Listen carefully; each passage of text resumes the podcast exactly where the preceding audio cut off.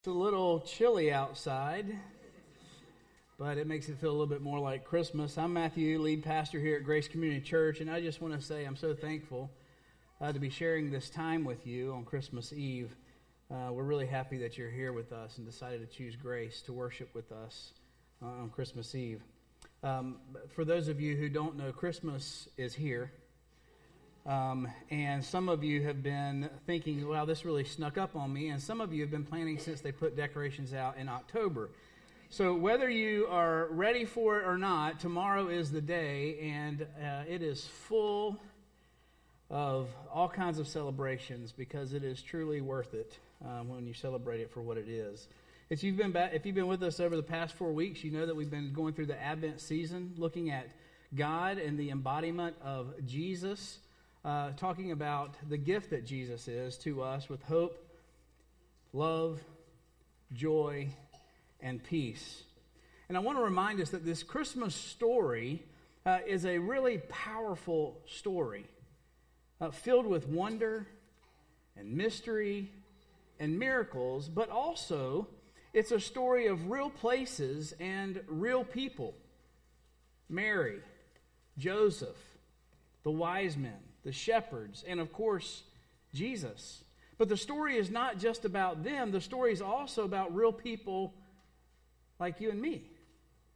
That this story of Christmas is powerful, that, that God comes to us to be with us and to remind us that He is for us. It's been said that Jesus' coming to earth is the most wonderful gift of all eternity. And in our time together this afternoon, I want to talk through this embodiment of Jesus with hope, love, joy, and peace. Unto us, Jesus.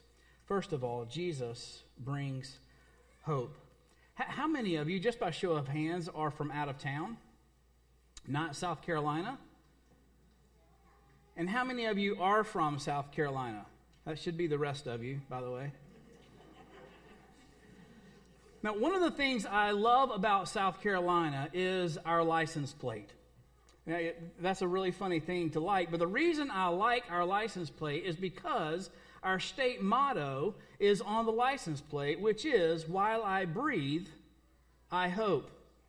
Now, this phrase has been dated back uh, centuries and not really sure of the origin, but the Latin meaning is still the same.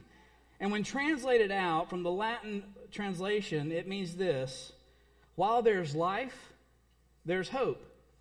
The only and only the dead have none. Now, this Christmas story is about life and hope the life of Jesus and the hope he brings.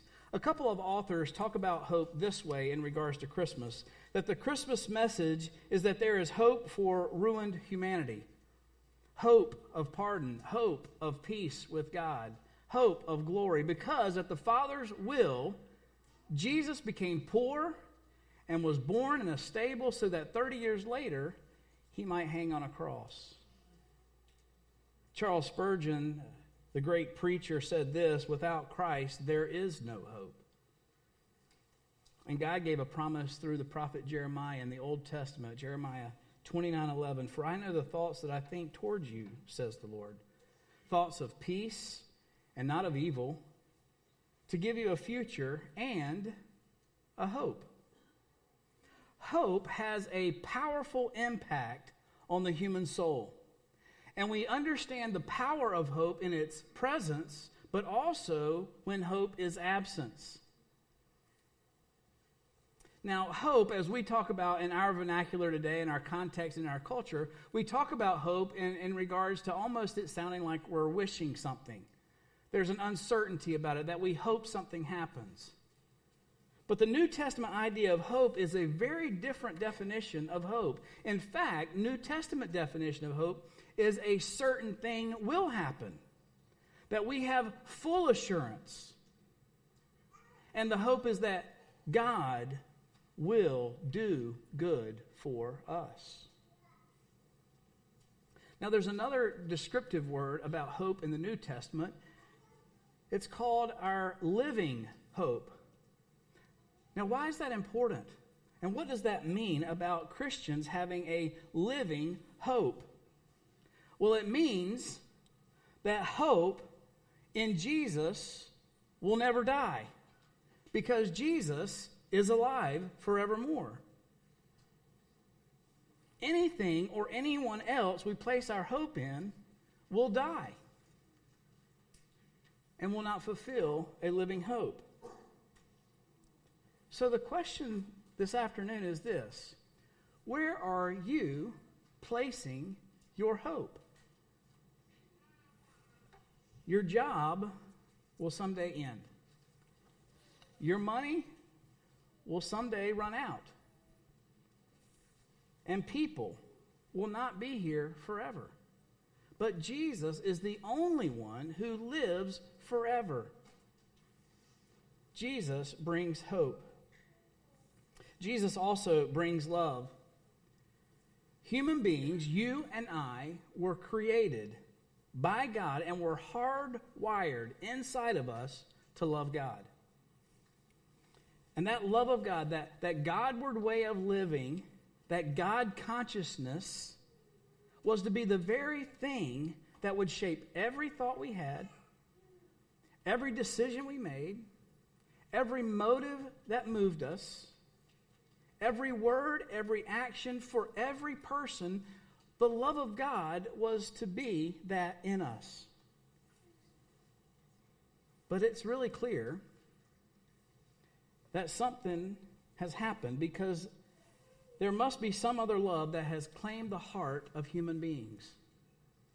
Because no longer do all people at all times delight to serve God. And no longer do they find joy in His joy. Do they want to stay inside His boundaries? But they willingly, Scripture says, do what is evil in His sight. And think about this if the love of God is the ultimate design and command, then the greatest evil of evils is the failure to love God. We need to understand this one important thing that just because we don't love God doesn't mean we don't love. Every person in this room is not loveless. In fact, we are all lovers. We will love something or someone. And we recognize what love is because 1 John 4:19 says, "We love because he first loved us." Now, the very thing that replaces love for God is the love of self. Now, think about it just for a second. Put yourself in God's shoes. If you created the human race to be hardwired to love Him, and they have taken their love to someone else, they've betrayed you, how would you respond? How do you respond now? Thank goodness that God does not love like we love or respond like we respond. Because in Romans chapter 5, verse 8, it says this but God showed his great love for us by sending Christ to die for us while we were still sinners, while we were taking our love somewhere else. God sent Jesus. And the fact of the matter is this that God cannot stop loving you. Philip Yancey said this There is nothing we can do to make God love us more, and there is nothing we can do to make God love us less. Jesus came to communicate God's love. St. Augustine said this God loves each one of us as if there were only one of us. We find in Jesus that God's love and forgiveness is not given away sparingly, but recklessly and indiscriminately. God's love is completely and thoroughly inclusive. Why is it so inclusive? Because all of us need the redemptive love of God in Jesus. And that leads us to joy. It's been said that we live as we were created to be when joy is the foundation. Some of us remember this scene from a famous Christmas movie by a guy named Clark Griswold. Clark Griswold puts on thousands of lights, in fact, 250 strands, 100 lights on each strand for a grand total of 25,000 Italian imported twinkle lights. And you know the scene. He takes the cord and he asks his family to do the drum roll. And he bellows out, Joy to the world. And he brings the chords together and nothing. And we can relate to this sometimes. Because sometimes it seems like joy can escape us, even when we think we've done everything that we're supposed to do. When we've checked every single bulb, and yet still joy can be missing. Because joy is not on the outside, it's not external, it's internal.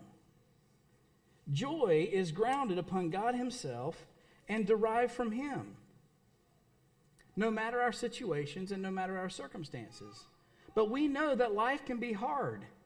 And sometimes it feels like in life we're just hanging on to joy. And so our joy sometimes, most times, looks like this.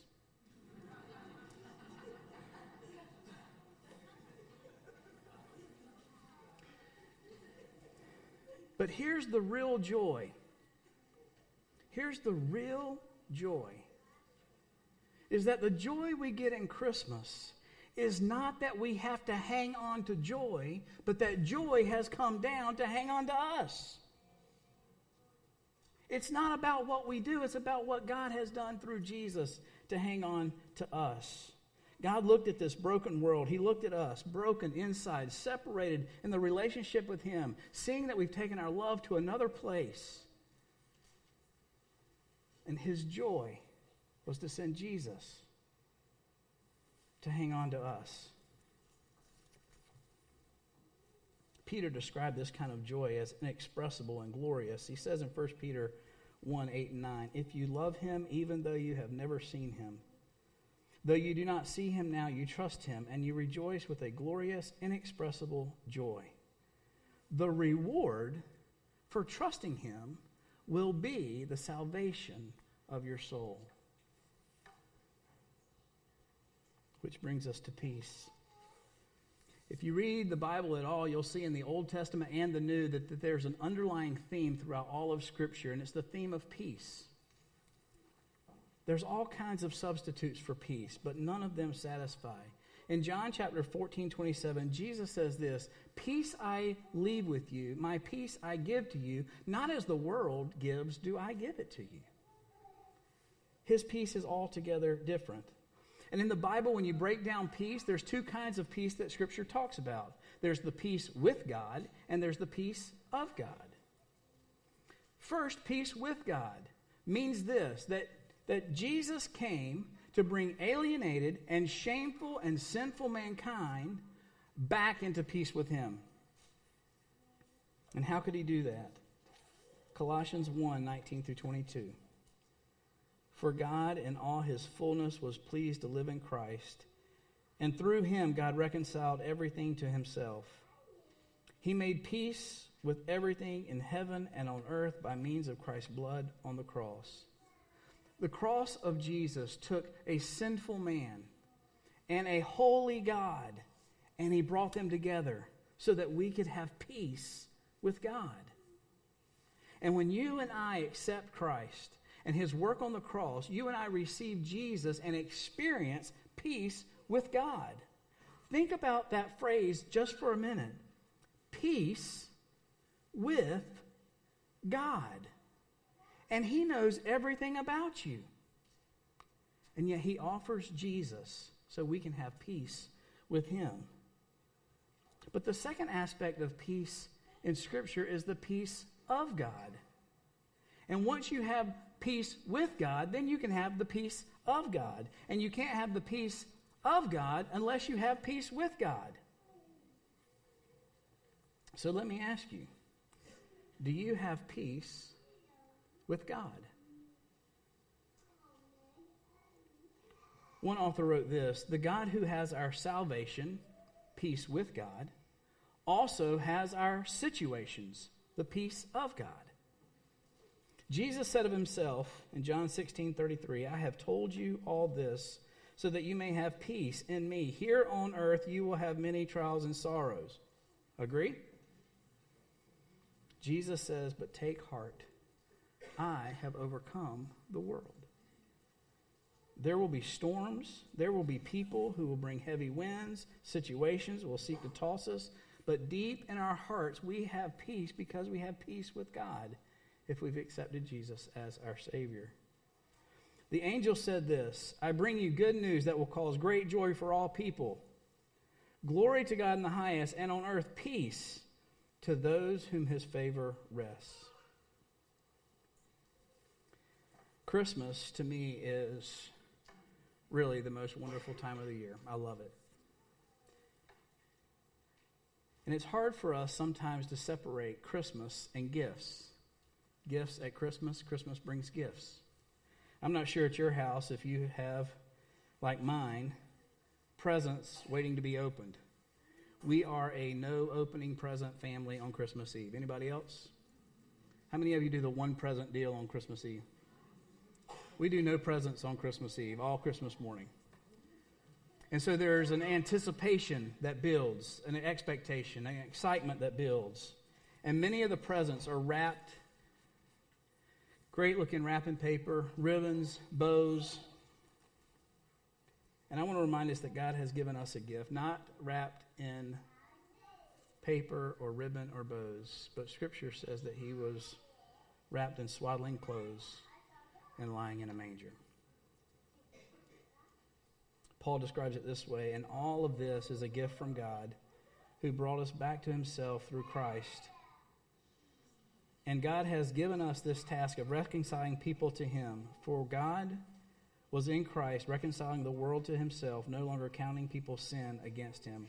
Later on in the letter, Paul says this Thanks be to God for his indescribable gift.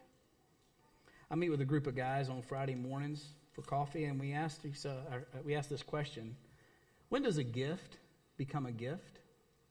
When it's given or when it's received? And we had some really brilliant, deep answers. But at the end of the day, we agreed that both have to happen. And God has done his part in giving the gift. Our part is to receive the gift not just to know the story, the places, or the people, but to receive the gift of Jesus. So that inside our hearts and in our lives we have hope, love, joy, and peace. Because we can never truly enjoy Christmas until we have re- received his Christmas gift. I don't know if this has ever happened to you before, but there will be gifts given at Christmas that as soon as you open them up, you're looking for the receipt. Anybody else?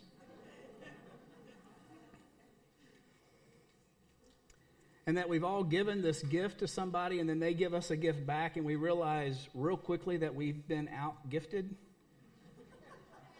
that they gave something better than we gave them and so just for the record God has outgifted us. There is no gift, no money, no work, nothing that we can give. And so your question may be well, Matthew, what is it that I could give him then? And the answer is this you give him the only thing he wants. He wants you, all of you, all your thoughts all your motives, all your dreams. Ultimately, He wants you to trust Him and His work of Jesus on the cross. That's what you give Jesus at Christmas. Because Jesus is the fulfillment of all hope, the expression of all love, the source of all joy, and the person of our peace. In fact, Jesus is our life. Paul captured a snapshot of this life and listen to the hope, joy, love, and peace in Romans 5, chapter chapter 5, verses 1 through 5. Therefore, since we've been made right in God's sight by faith, we have peace with God because of what Jesus Christ our Lord has done for us. Because of our faith, Christ has brought us into this place of undeserved privilege where we now stand and we confidently and joyfully look forward to sharing God's glory. And we can rejoice too when we run into problems and trials, for we know that they help us develop endurance. And endurance develops strength of character, and character strengthens our confident hope of salvation. And this hope will not lead to disappointment.